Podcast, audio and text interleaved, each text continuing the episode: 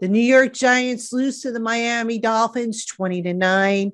What went wrong? What went right? Well, not too much went right, but a lot went wrong. And here to help me break it all down is David Turner, former NFL scout. He joins me next on the Locked on Giants podcast.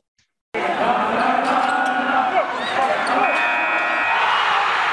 are Locked on Giants, your daily New York Giants podcast, part of the Locked on Podcast Network. Your team every day.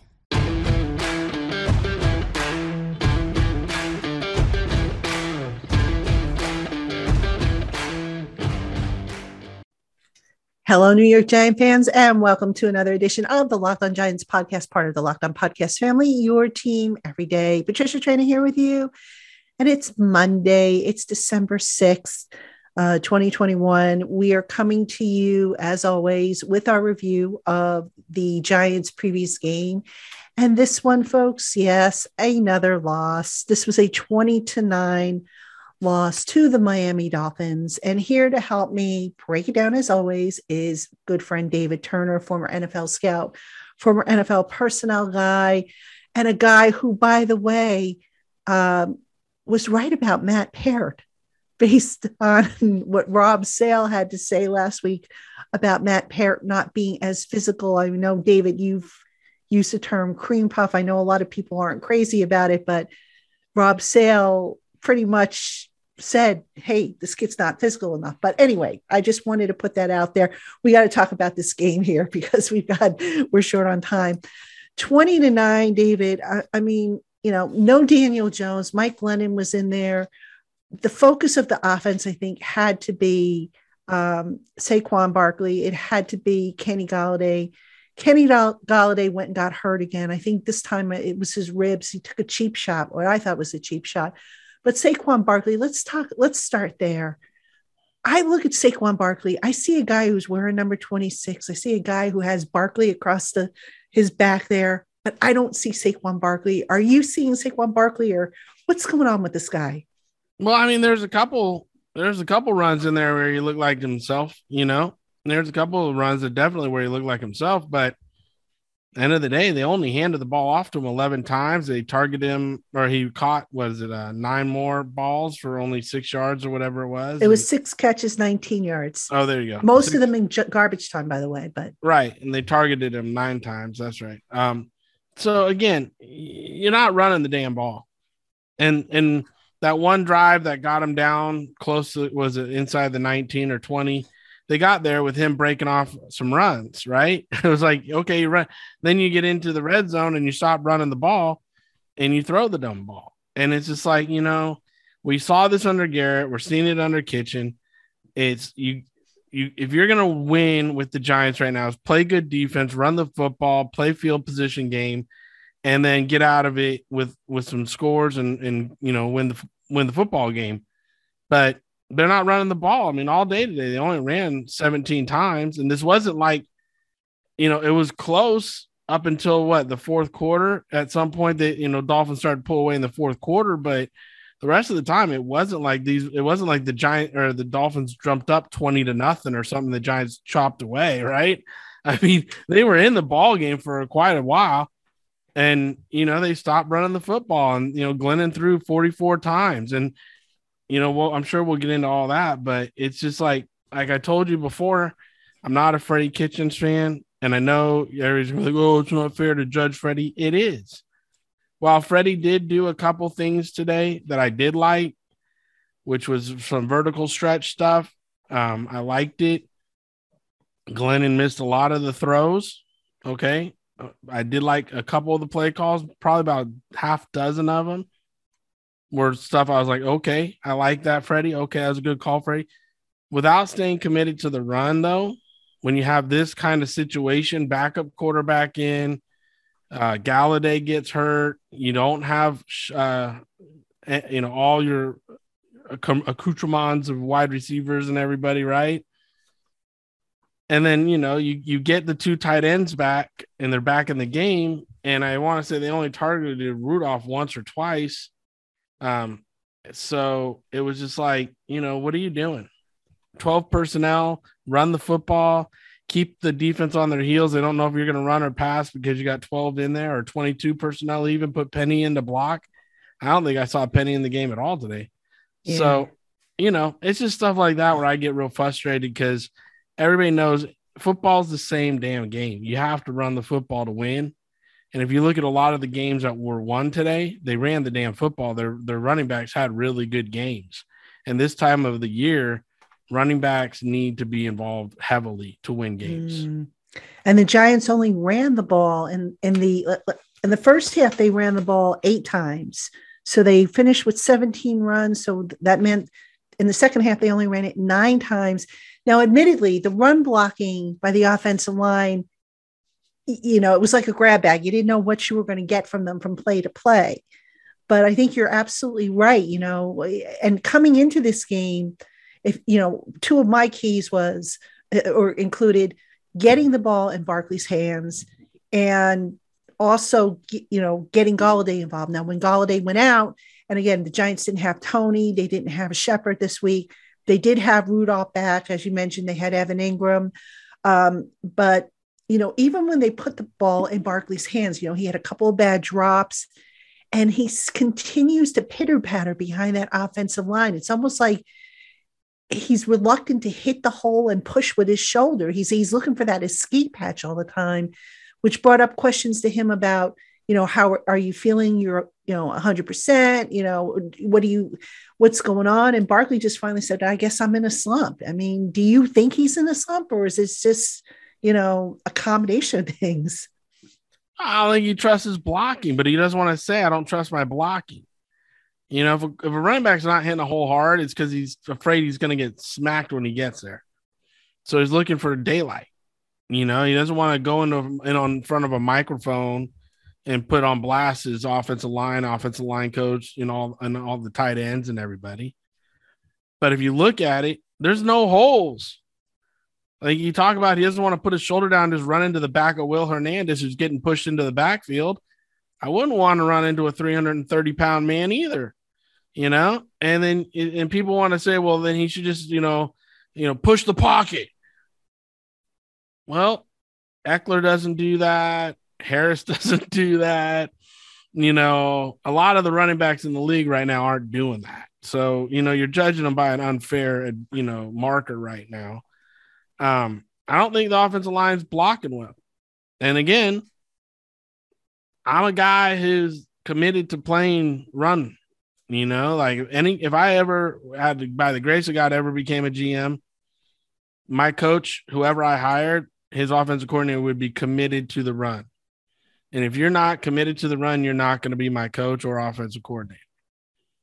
You know, that's just the way it goes. And if that means you put in another tackle or another offensive lineman go jumbo or you run, you know, 12 or even 13 personnel, I'm fine with that. Let's go. But you got to wear the defense down and you got to get after it. And even out here, Cliff Kingsbury said, you know, his air raid offense when he was at um, Texas Tech, right, was all about 10 personnel and, you know, spreading the offense. And he's had to use and learn how to use two tight ends in the NFL because using two tight ends in the middle of the field is a real advantage in the NFL because of the hash marks being so narrow. Where in college, the hash marks are so far spread out, it's a different thing. Now, again, Cliff Kingsbury, he's got the best team in the NFC, and he says he's learning and he's figuring this out.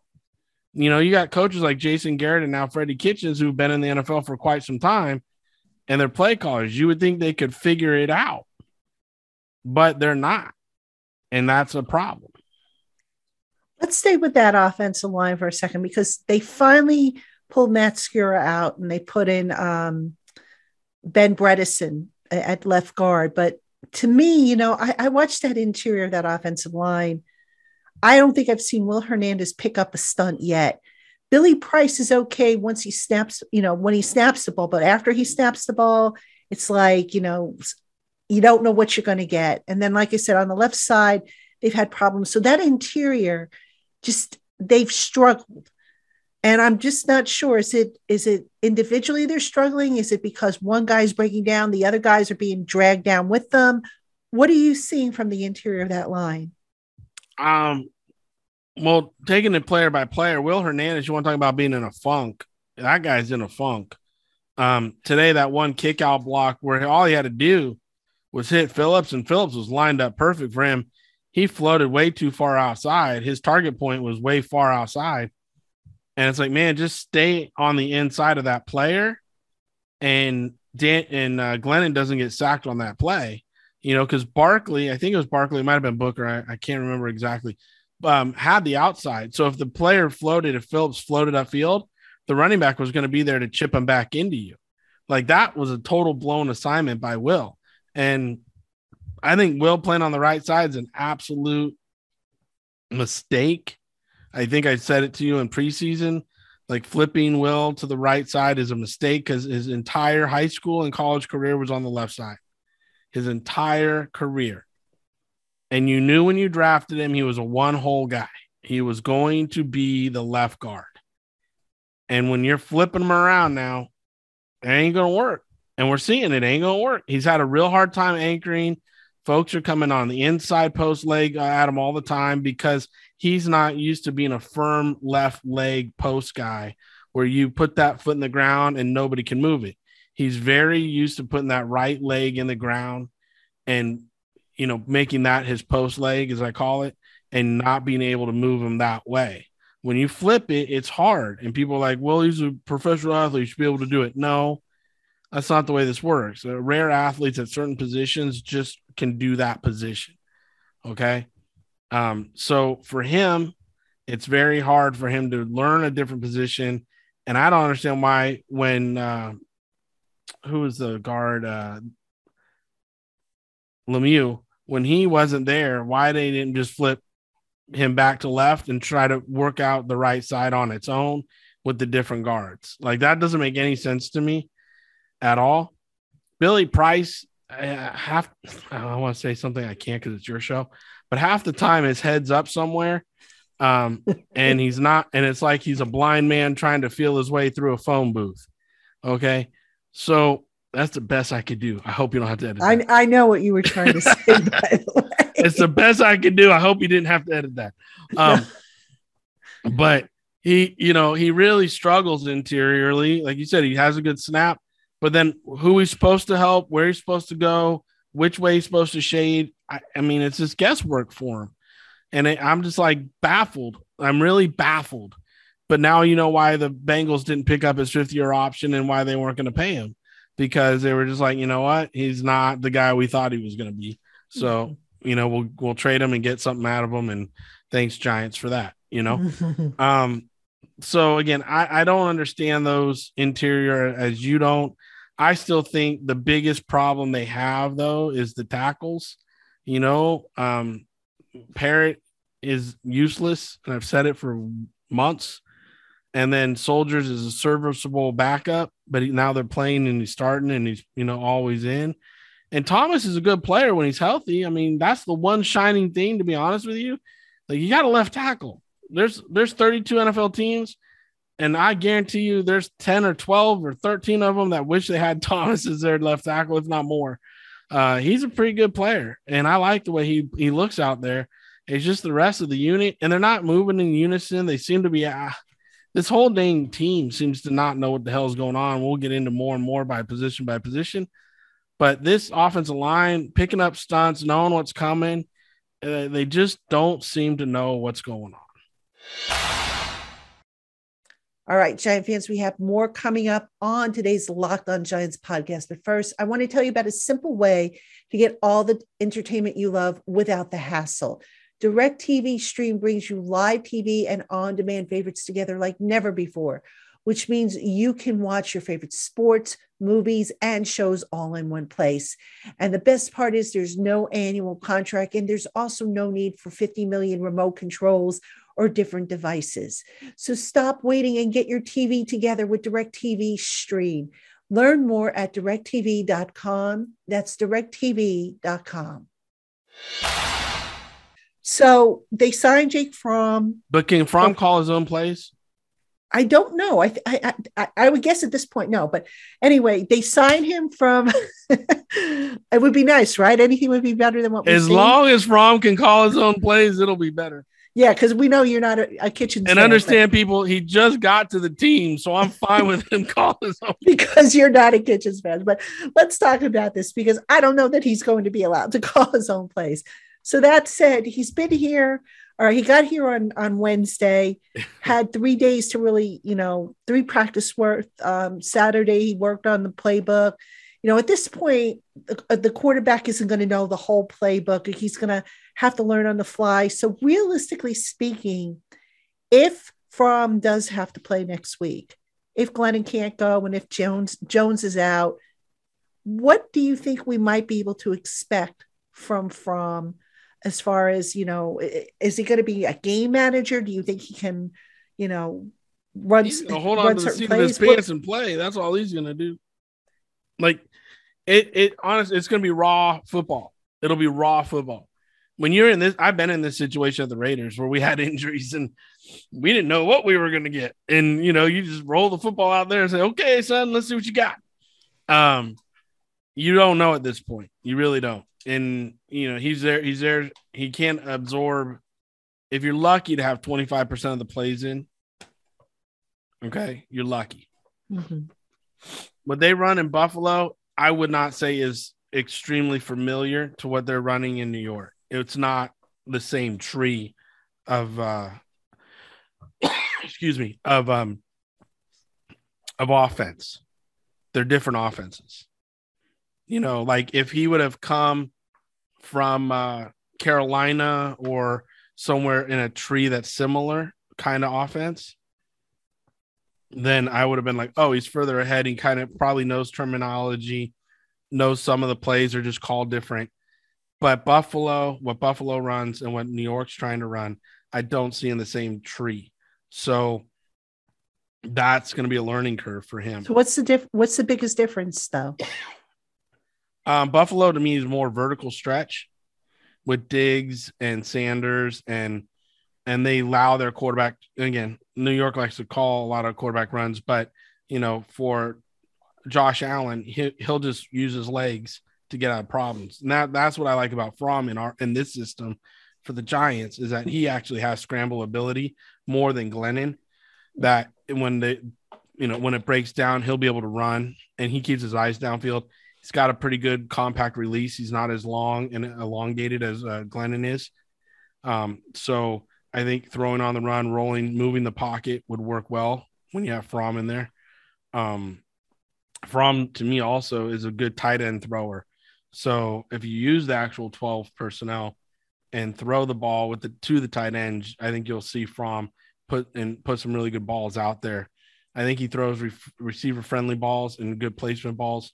So again, when you're watching Fromm work the pocket, throw the ball, work and climb in the pocket, hitch up, he does things that actually help the offensive line and he's more mobile. So therefore he can get away from some of the rush and leakage that comes his way. You know, I'm not going to say this is a golden boy. He's not the solving problem. Don't get me wrong. Is he, you know, he is he Tanner? Was it Minshew who went off for the Eagles today? Probably not, folks. Okay. Um, and Minshew got there at the end of training camp, so he's known the playbook. That's why he had such a stellar game for the Eagles today. But again, I like Fromm more than Glennon. And Glennon, to me, his footwork today was atrocious.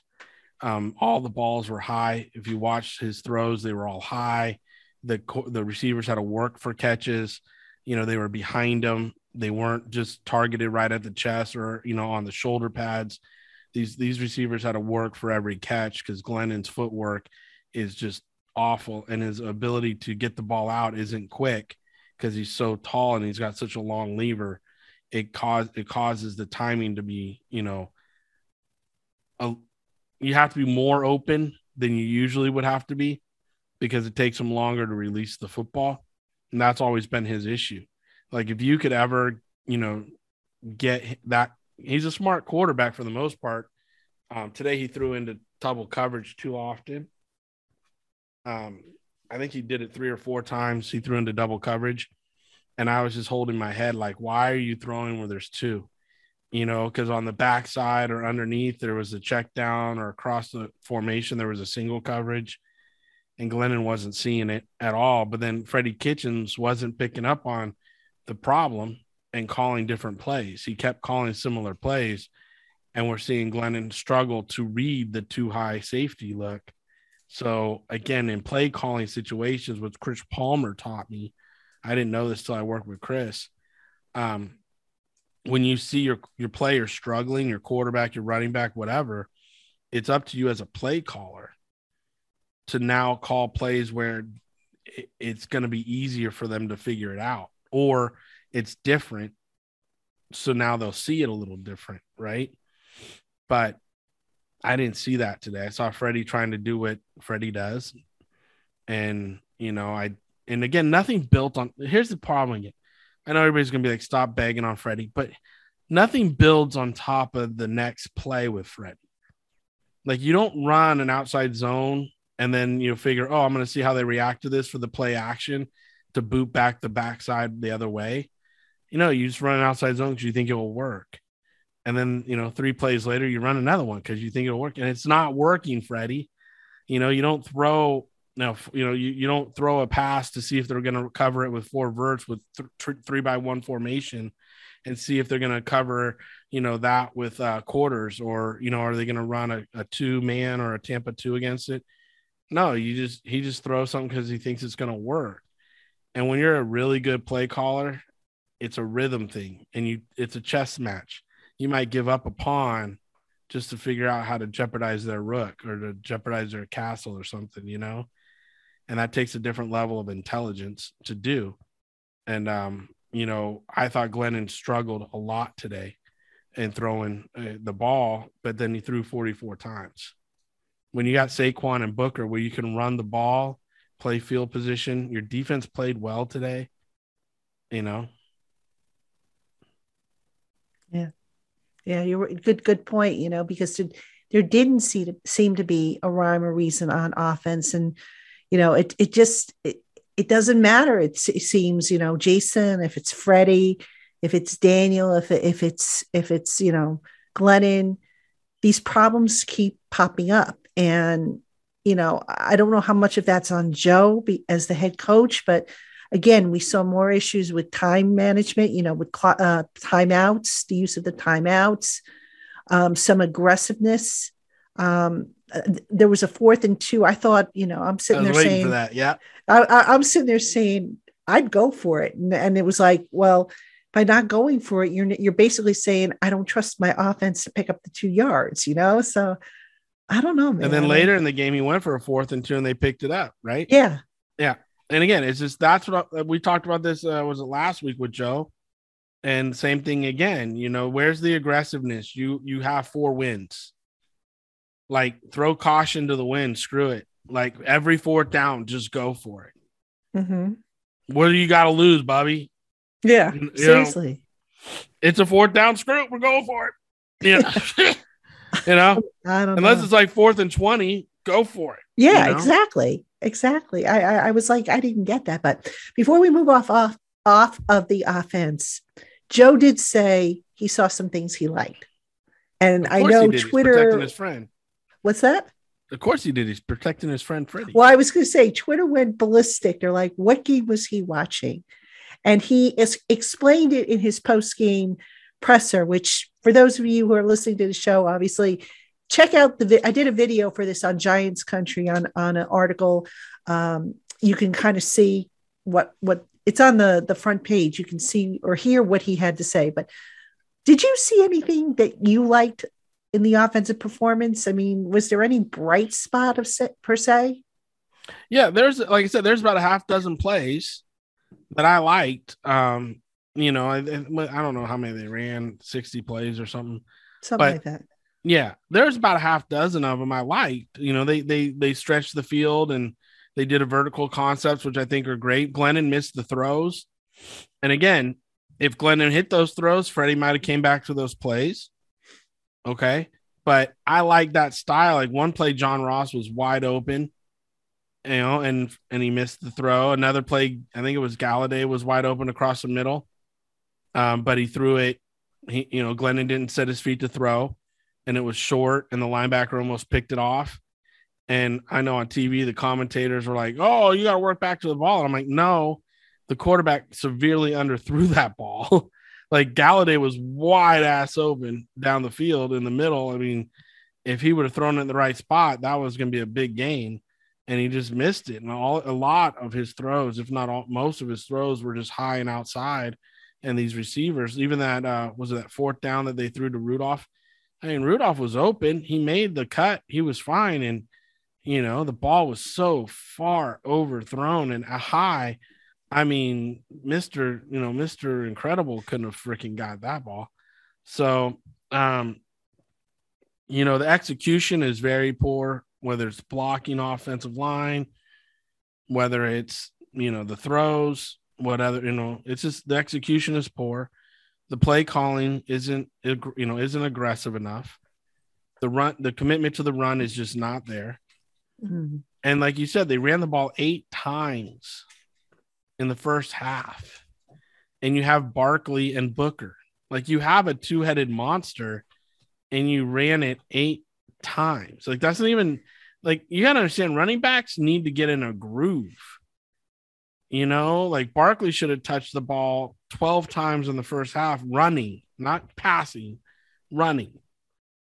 And then Booker should have touched it maybe four times. Like you really should have 16 runs in the first half and then mix your throws in from there. You know, unlike again, this is this is a team Miami that doesn't have a stellar run defense. Okay, so yeah. unlike when we lined up against the Pats or um, the the Buck Buccaneers, and I said spread them out and throw because they're on their sixth and seventh corner. This time, knowing the personnel across from you is the Miami Dolphins. They don't have a stellar run defense, so line up and just maul them, like and wear them down get those defenders tired in the first half, especially when, you know, again, you don't have your full accoutrement of receivers. Just line up and run the ball. Yeah. All right, David, let's talk about the defense. The back end of the defense, missing Adoree Jackson. They had some problems back there. Um, looked like they had some communication breakdowns.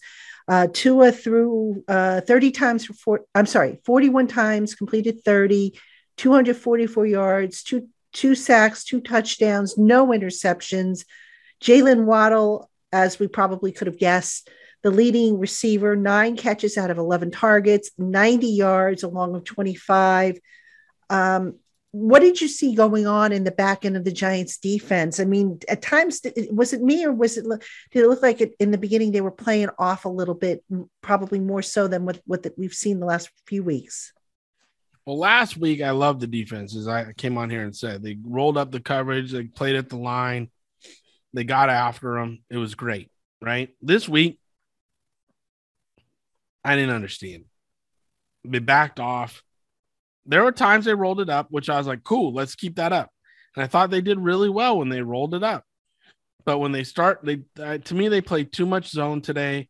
I think they worried about Waddle's ability to lose Bradberry because Waddle is that quick style style receiver that Bradberry does struggle with. Okay. And they were trying to bracket Waddle and it wasn't working. So I think that kind of threw them out of their their rhythm a little bit. And then Gesicki um, you know, he he's just a big receiver. I mean, he's a he's a wuss when it comes to blocking, but he's just a big receiver that the Giants I don't think really had an answer for. So he was targeted, I think, 11 times, caught seven balls. And when that when you and then Parker made a couple really good catches at, at the end of the game, that one catch against Bradberry against on the sideline, that back shoulder catch Parker made was just incredible. like as a personnel guy, I'm like, ooh, yeah, that's not supposed to happen. Like, you know, Bradberry had good coverage, and a big man like Parker to make that kind of adjustment back was like, woo, that was an, impressive. Um, that all being said, it's again, I like press coverage. I think if you get your hands on Waddle and disrupt him, though he does have really good speed, you can bracket over the top and play physical at the line of scrimmage. That's how I would have liked to them to approach him and then with Gesicki and Parker when they were on the same side, just play three on two. So you got those guys, and then if Wilson, you know, force Wilson or Ford to beat you basically, but take Gesicki and Waddle out of the game with some physical uh, at the lines of scrimmage type play, and then put the safeties over top of those two. Um, go from there, you know. And again, if, if Wilson's going to beat you, Wilson's going to beat you. But I saw Wilson pull double coverage a couple times today, and I'm like, man, that all that is saying is that in this spot, whoever's playing this spot gets the double coverage. And that's a mistake when you're playing this kind of team that doesn't have an, a, a whole lot of talent. It's really Waddle and Gesicki. I mean, Parker's just coming back and he made a couple great catches today, but you know, making those guys beat you is is better than uh, Waddle, like you said, having nine catches for 90 yards and Gesicki having another seven catches for 46 yards. I mean, that's 136 yards of his 244. So. All right, Giant fans, we have more coming up on today's Locked On Giants podcast. But first, did you know Built Bar is going all out to make this holiday season the most delicious time of year with a winter wonderland of a deal featuring new amazing flavors such as the Built Crave bars and their amazing puffs and ruby chocolate and lemon dip cheesecake. These and Built's other amazing flavors are available right now. And now, for a limited time, when you use our promo code LOCKED15, you can save 15% off your first order at builtbar.com. That's right, customize your box any way you want with Built Crave, traditional Built bars, puffs, and save 15% off with the code LOCK15. That's L O C K E D 1 5 for 15% off at builtbar.com. All right, Giant fans, we have more coming up on today's Locked on Giants podcast. But first, it's the most wonderful time of the year as college football gears up for the playoffs and the bowl season. NFL playoff race starts to take shape. The and the NBA and NHL continue to heat up. And no matter what sport you like, BetOnline has you covered all holiday season with more props, odds, and lines than ever before. Head to their new updated desktop or mobile website at betonline.ag to sign up today and receive your 50% welcome bonus with the promo code locked on. Don't wait to take advantage of the, all the amazing offers they have to offer. Visit Bet Online today and get your 50% welcome bonus with the code locked on. From a big picture, the Giants are not coming back to New Jersey um, after this game. They're going out to Tucson, Arizona, oh. where they're going to spend the week. Okay. They're, they're, before they go on to LA to play the Chargers can that help them you think given how they've been up down up down? I mean what can that do for them? And you know and then i'll, I'll ask you about the coaching staff uh, after you answer that one but you know they're the, the players and the coaches feel that you know that this can benefit them you know because they're going to get away they're going to have bonding time and i'm like how can you bond when you don't know who's going to be in the in the game who's not going to be in the game? I, I mean What's the advantage here? You cut out some of the distractions from home. Daddies don't have daddy duty. You know, you don't have to go home and help with homework and bath time and bed stories and stuff because you can kind of, you know, it's almost like training camp environment. You can spend a little extra time on film rooms, spend a little extra time with your teammates talking through some plays, talking through some stuff with coaches, you know, just walking around, you know, grabbing dinner with them, and eating with them and stuff because you're locked in the hotel and everything's going to be done there. And with the new um the new rules with uh COVID and stuff, it's not like they're going to be out and about, you know, tearing up the town in Tucson.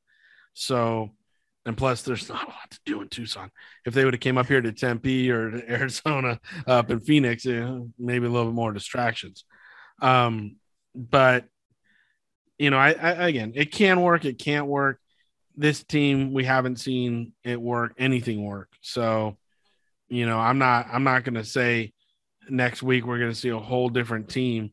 I mean, if they can't stay dedicated to the run and and they're going to be down to Fromm at quarterback, we don't know if Golladay is going to be back and if Shepard's not back and Toney's not back.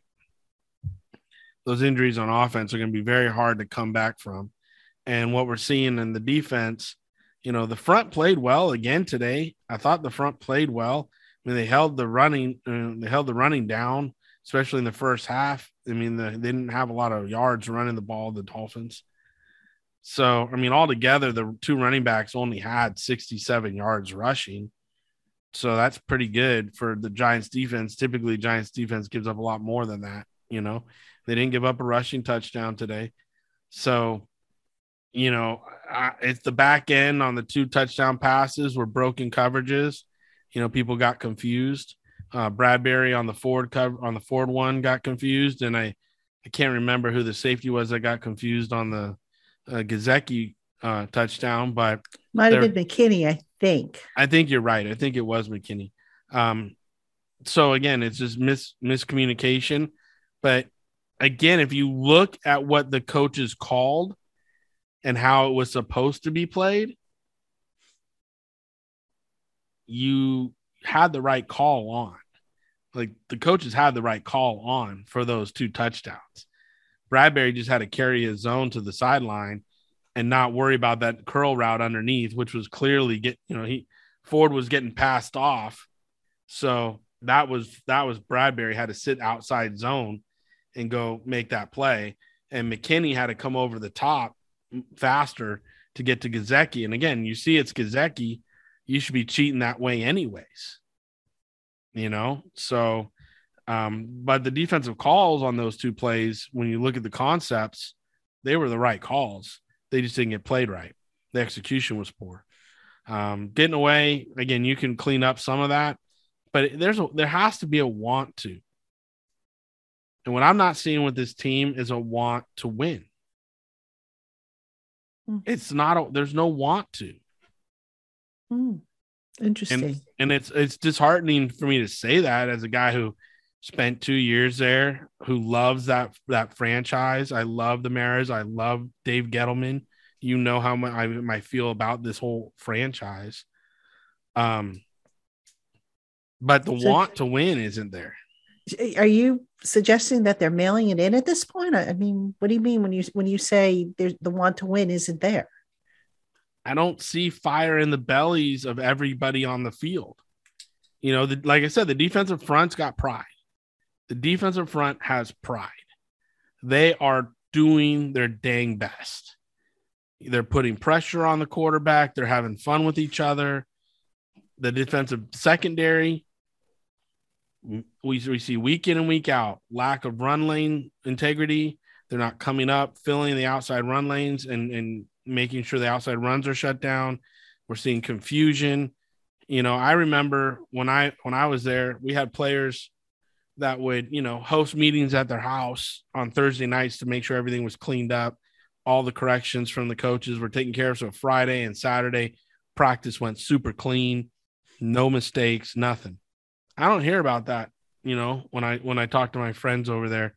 I don't hear how players are taking responsibility and making sure they're meeting with their teammates mm. on Thursday nights and cleaning things up. I don't I, I don't hear how people are you know, being leaders over there. You know, like I said, the defensive front, something's going on there because those guys are playing with pride. But with all the offensive line mistakes, all the secondary mistakes, who's stepping up and saying, "Hey, boys, pasta feed my house." Went Thursday night, we're cleaning this up on our own. Hmm. Interesting. Okay, and then you and you talk about special teams. I don't see a lot of special team demons making a ton of plays. I don't see returners breaking stuff. I don't see crazy blocks. I don't see people just flying around the field trying to make something happen on special teams either. So G- Graham Gano is the best offensive weapon they have, and he shouldn't be with everybody they have on offense. So, you know, for me, I'm a fiery, hot blooded Italian man. And I, I I just don't see that fire in the belly of these guys. And honestly, I see frustration from Barkley. I see frustration from Golladay.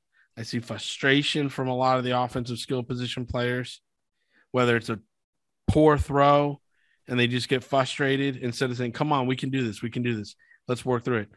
Or it's it's the play calling that's frustrating them. I see frustration there. And I see some of the frustration in the secondary on the offense. When the offense isn't performing, isn't getting yardage, isn't doing these, I see some guys in the secondary, their head drops. They go, okay, here we go. And you see the body language on the sidelines, and you're just like, man, that's not the body language of somebody who's ready to go win. Hmm. You know. So, with that said, and this will be my final question to you, what do you do with the coaching staff after this year? I mean, John Mara, when they initially hired Joe Judge, said something to the effect of, I know I've got to be a little bit more patient, you know, especially after getting rid of McAdoo after two years, getting rid of uh, Shurmur after two years. You know, this is Judge's second year. Do you stick with him on the basis that he's still young and learning, even though you you know you've got a, a rebuild basically going on here, or do you rethink what you're doing here and go with somebody who maybe has a little bit more experience, particularly with a rebuild? I don't see a rebuild. You know, I don't see a rebuild.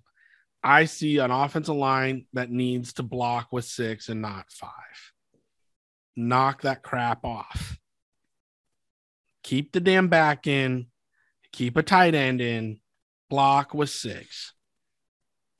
Okay. If they would just do that, this offense would be a lot better. And you can't tell me, and I, I, challenge any one of your listeners who wants to debate me on this. We will go live on your show and we will debate this. You line it up.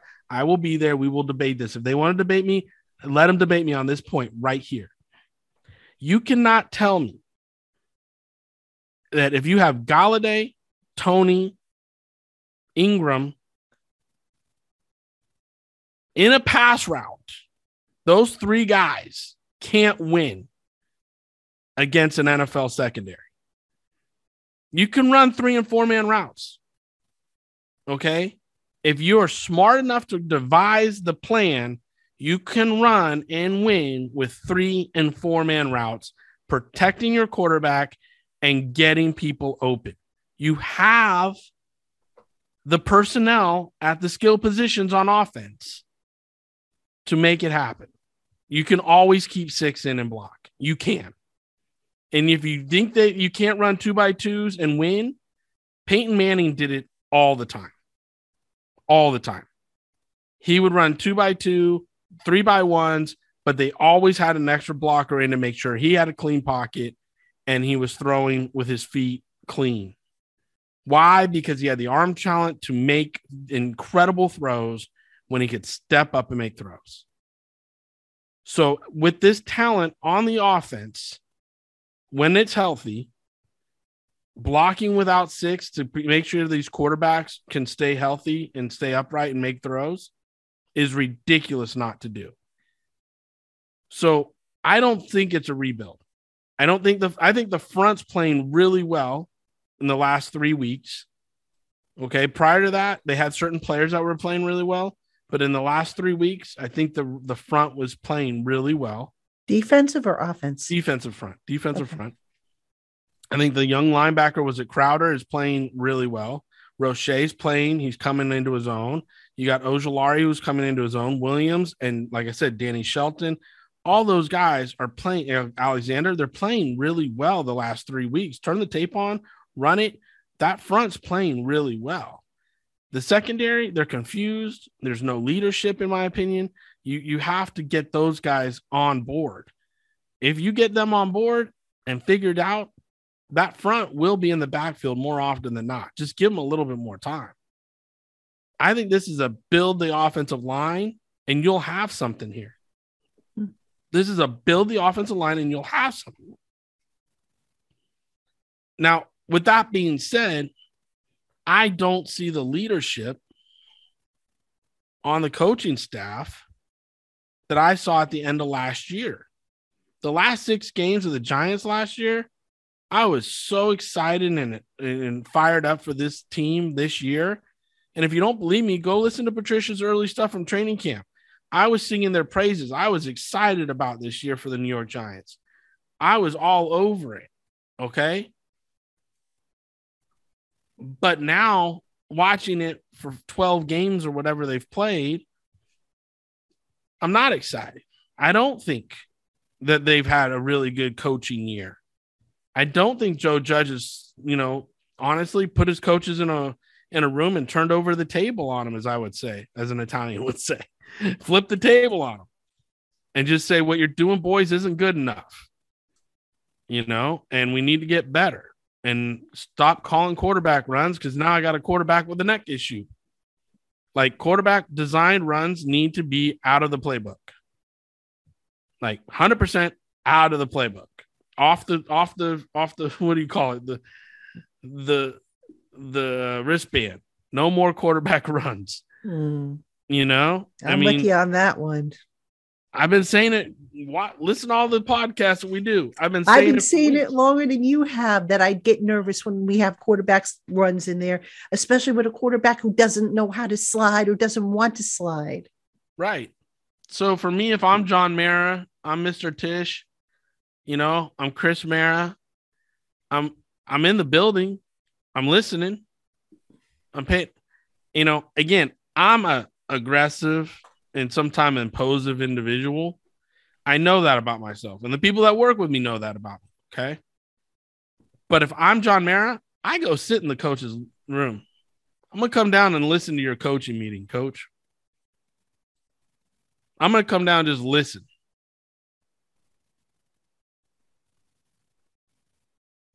I'm gonna go. I'm gonna be at practice today, coach. Can I Hmm. stand next to you? I'm gonna put my ass right next to him, and I'm gonna turn that heat up so hot.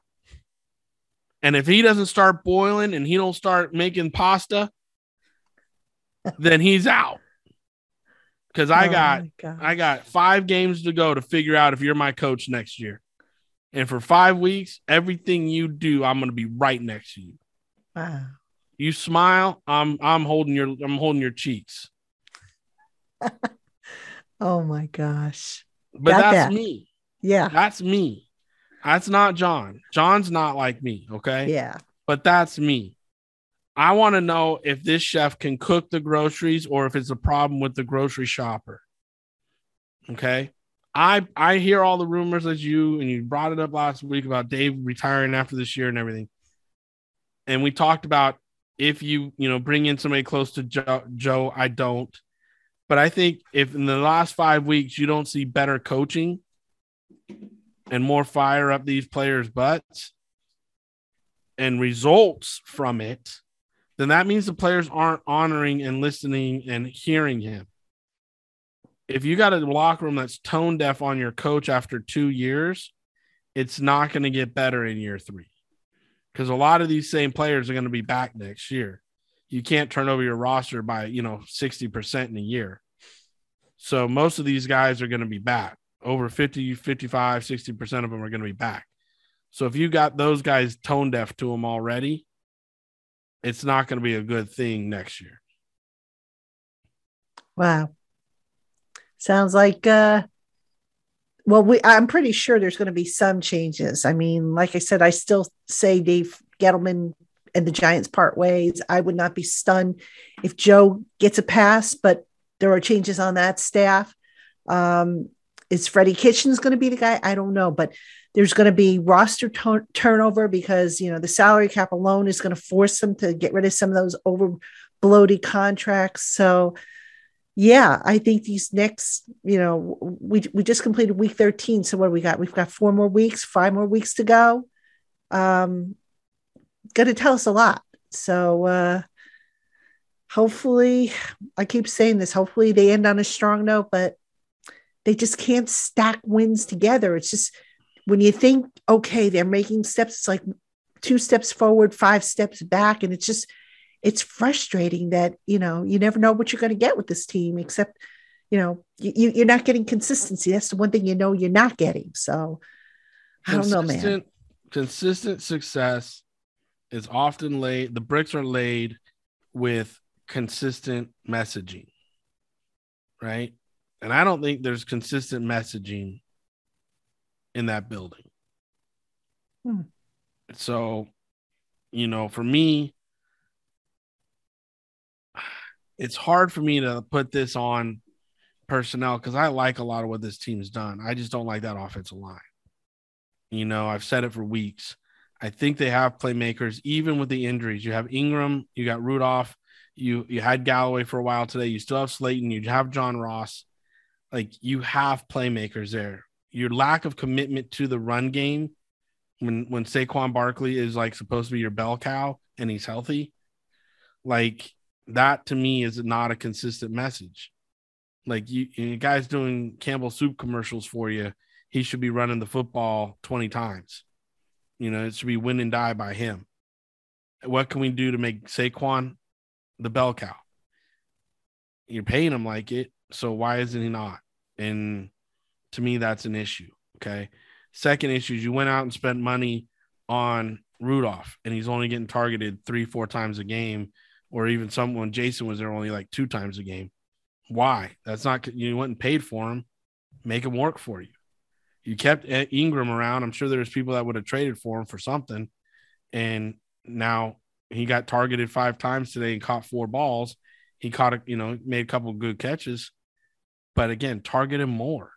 Like that's what I'm saying. Like consistent messaging is making the people that you're paying and you're and you're going, you know, you're you're saying are your bed bell cows. Well, let's see it. Let's do it. Put put the put the rock in Saquon's hand 20 times this next week, running the ball. And let's see what happens. You know, let's see. Can't get any worse, right?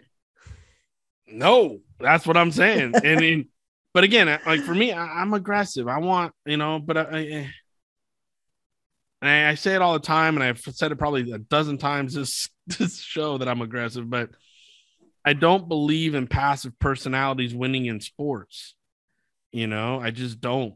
You, if you if you're gonna, you, you gotta you gotta air it out. You gotta just let it go. You gotta make. And when you only have four wins, don't put trick plays into the playbook. That's not what I'm saying but put good football plays in and just run those plays better than the, the team across from you.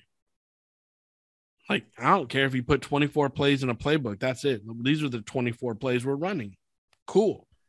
Let's run these 24 plays better than anybody can defend them. Let's go. Easier said than done, Bob. so, oh, goodness. All right. Well, that's going to do it for us on today's show, Giant fans. Thank you so much for tuning in. David, always a great show with you. I mean, dropping knowledge left and right. It's awesome for me and hopefully for, for everybody else who's tuning in. Giant fans, tomorrow we will do a Twitter Tuesday. Please get your questions in as soon as possible. Um, for those who didn't check out the bulletin board, um, my mom did pass away on Friday, so I'm going to be kind of limited Tuesday and Wednesday, but I do want to get a show out to you on Tuesday. I may not be able to get a show out to you for Wednesday. I will try, but if I don't, know that it's because I'm tied up with putting my mom to rest. So, uh, folks, thank you as always for making the Lock On Giants your first Lock On Giants podcast, your first listen or watch of the day. We'll be back with you again tomorrow. Like you said, Twitter Tuesday, get those questions in. So for David Turner, I am Patricia Traina. Have a good one.